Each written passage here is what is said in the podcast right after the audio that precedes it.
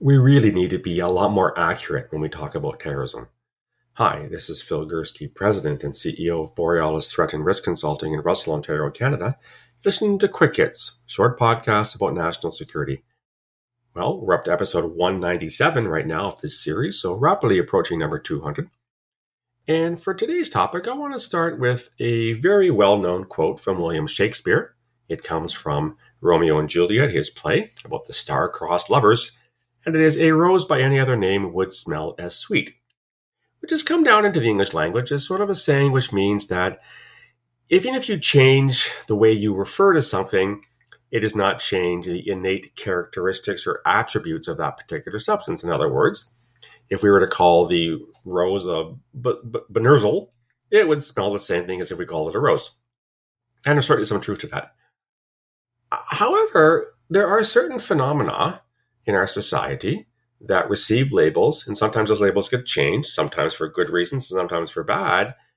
But when they do get changed for the worst, I wonder if it affects our ability to deal with them. Bear with me on this.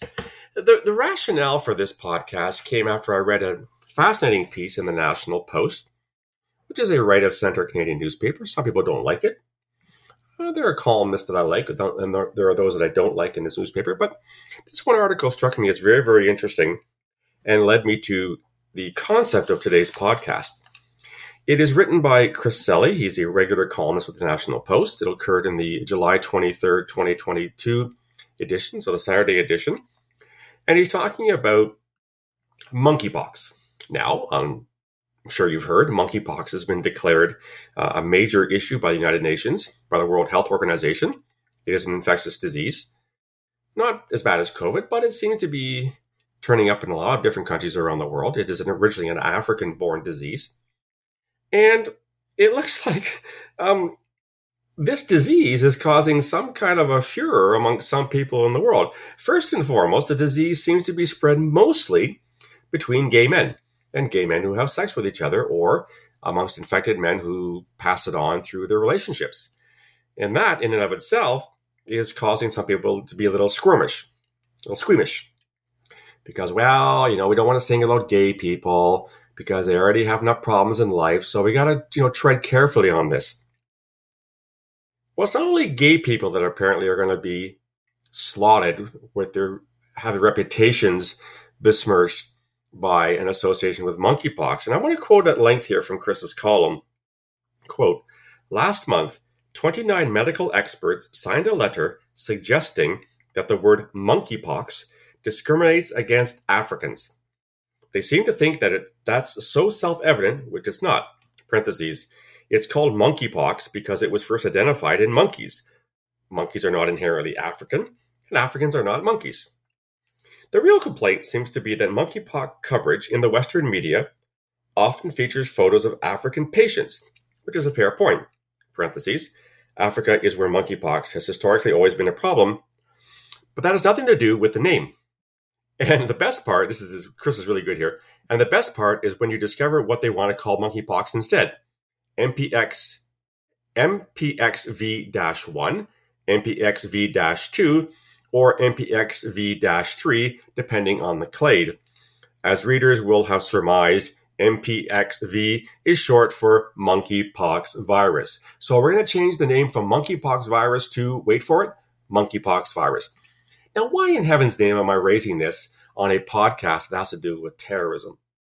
Well, uh, my government, the Canadian government, a few years ago was, saw the wisdom of changing our entire nomenclature, our entire terminology when it comes to how we speak about terrorism in Canadian society, and not just in the public sphere, but within the security services like the Canadian Security Intelligence Service, where I used to work, CSIS, the RCMP, the Royal Canadian Mounted Police, and probably CSE, Communication Security Establishment, where I also worked in signals intelligence.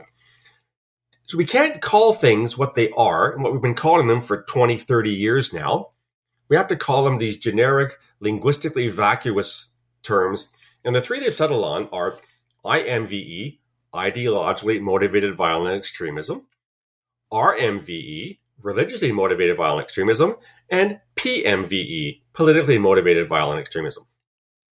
Now, when I worked for the security service, we called them what they are Islamist terrorism, Jewish terrorism, right wing terrorism, far left terrorism, Sikh terrorism, fill in the blank terrorism, based on the characteristics of the actors who were involved in the act in planning acts of terrorism in the first place. But the Trudeau government, which I ne- would never never have worked for, I retired before Trudeau became prime minister, has decided in its infinite wisdom that we can't we can't call it Islamist anymore. And there's a lobby group out there which really thinks that if you use the term Islamist terrorism, you're an Islamophobe and contributing to hatred of Muslims, which is a complete and utter horseshit because the term's been around for 30 or 40 years, to the best of my knowledge, and is supremely accurate. So, so let me walk. I mean, I know I've talked about this a lot, but let me walk my, my listeners through this once again. Islamist terrorism has a lot to do with Islam, which is the religion of over a billion people on earth. But no, Islamist terrorism is not representative of all forms of Islam. As it turns out, and I'm not a Muslim myself, but I've studied Islam for more than 30 years now, a lot of Islamist terrorism, also called jihadi terrorism, is imbued with many important Islamic texts, Islamic history, Islamic ways of thinking, Islamic personalities, Islamic customs, etc., etc. But in my opinion, and the opinion of many others, including many scholars, it in fact is an aberrant fit interpretation of Islam. It's non-normative. It's not mainstream. But I've heard the argument over the years that, you know, Islamist terrorism has nothing to do with Islam. To which I counter very simply, so the Quranic verses they're quoting when they yell Allahu Akbar and they kill people aren't from the same Quran that you read. And the hadith, the sayings of the Prophet Muhammad, are not the same hadith that you read when you talk about your prophet and his recommendations for how we live our lives in the 21st century. That's a different Islam. That, that doesn't belong to, to your faith. Well, in actual fact, it does. Now, look at, I get it.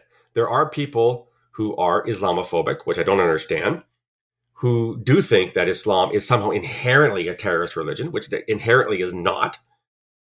But to say that Islam plays no part in the ideology, in the formation, in the radicalization, in the motivation, in the very makeup of these guys that are killing in Asia, in Africa, in parts of the West, globally responsible for 99 plus percent of terrorist attacks on the planet as of late July of 2022 to say it has nothing to do with Islam is 100% false. And pretending it doesn't doesn't get us anywhere. And see, and that's what worries me. If you can't label something properly, correctly, as accurately as possible, does that affect how you look at it? Does that affect how CSIS and the RCMP investigate? Does it affect how scholars treat the matter? What do we gain by calling it the term you can use RMVE, the so-called religiously motivated violent extremism? Well, yeah, there's there's two problems with that term. Uh, first and foremost, not all religions, aberrant interpretations thereof, are equally rampant in, in modern terrorism. Yes, there is a problem with Hindu extremism in India, of late under Narendra Modi and the BJP party and the RSS, which is this violent Hindu nationalist organization. We see Jewish extremism in the West Bank by settlers who think that God gave them all this territory and the Palestinians don't belong there. And yes, we have seen Christian extremism and even Buddhist extremism. I wrote a whole book on religious extremism when religion kills back in 2019. But Islamist terrorism is the dominant form of religious terrorism on the planet now. So why does somebody call it that? What do you gain by calling it religiously motivated violent extremism? Well, when you call it that, you are essentially saying that any religion can be used for violence. And while that's true in theory, I would challenge you to show me an incident where a Mennonite driving a horse and buggy has carried out an act of terrorism in the past 50 years, or a Shinto Buddhist, or a moderate Jewish or a Roman Catholic. And this goes on and on and on. The second problem with the term, of course, is that not only is it is it inaccurate, it forces you into into areas where you have to start making decisions that are impossible to make. So let's take Islamic State or Al Qaeda, for example. Under current Canadian nomenclature, they would be labeled RMVE groups, religiously motivated violent extremist groups. But it's not just religion that makes them who they are. They are equally imbued with ideology. And you would argue they're equally politically motivated. So the three terms that the Canadian government uses, IMVE, PMVE, and RMVE, ideological, political, and religiously motivated, apply to the same group. So which one would you use? Is ISIS RMVE? Is it PMVE? Is it It's all three. As is Al Qaeda, as is Al Shabaab, as is Boko Haram, as is fill in the blank Islamist extremist group. Bottom line, listeners, is that I'm getting a little tired of these notions by people who think that everything's an insult and that we have to dumb down language in order not to give the merest whiff, that we are somehow denigrating somebody or putting somebody in an awkward position. Yes, racism is real. Yes, blank phobia is real. We have to deal with those as societies, and I hope we are dealing with them. But you don't deal with them by butchering the language. And the linguist in me, i.e., the person that taught linguistics for 15 years at Carleton University and did two years towards a doctorate in linguistics in the early 90s, yes, not finished, so I'm not a doctor, really rankles when I get people manipulating language like this. Now, yes, language has been manipulated since the first caveman, or can I use that term anymore? Is that racist? Uh, uttered the first phrase a million years ago, but we need to be accurate.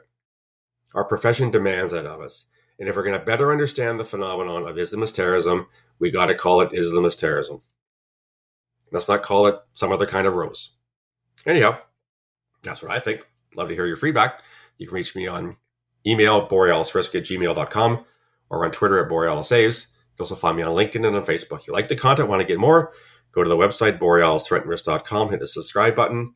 You'll get a free daily digest of all the podcasts like these, as long as as well as the longer Canadian Intelligence Day, which are conversations with people in the field, and the blogs as well. You'll also find a link there to my latest book, The Peaceable Kingdom: A History of Terrorism in Canada from Confederation to the Present. Just passed the 700th copy that I've sold. It's self-published, although you can also get an ebook if you're into that, which I'm not. But go to the website, you can show how to, you can see how to order it from me, signed copy, of course. Love to hear your feedback as well as ideas for future podcasts. We'll talk again soon. Until then, stay safe.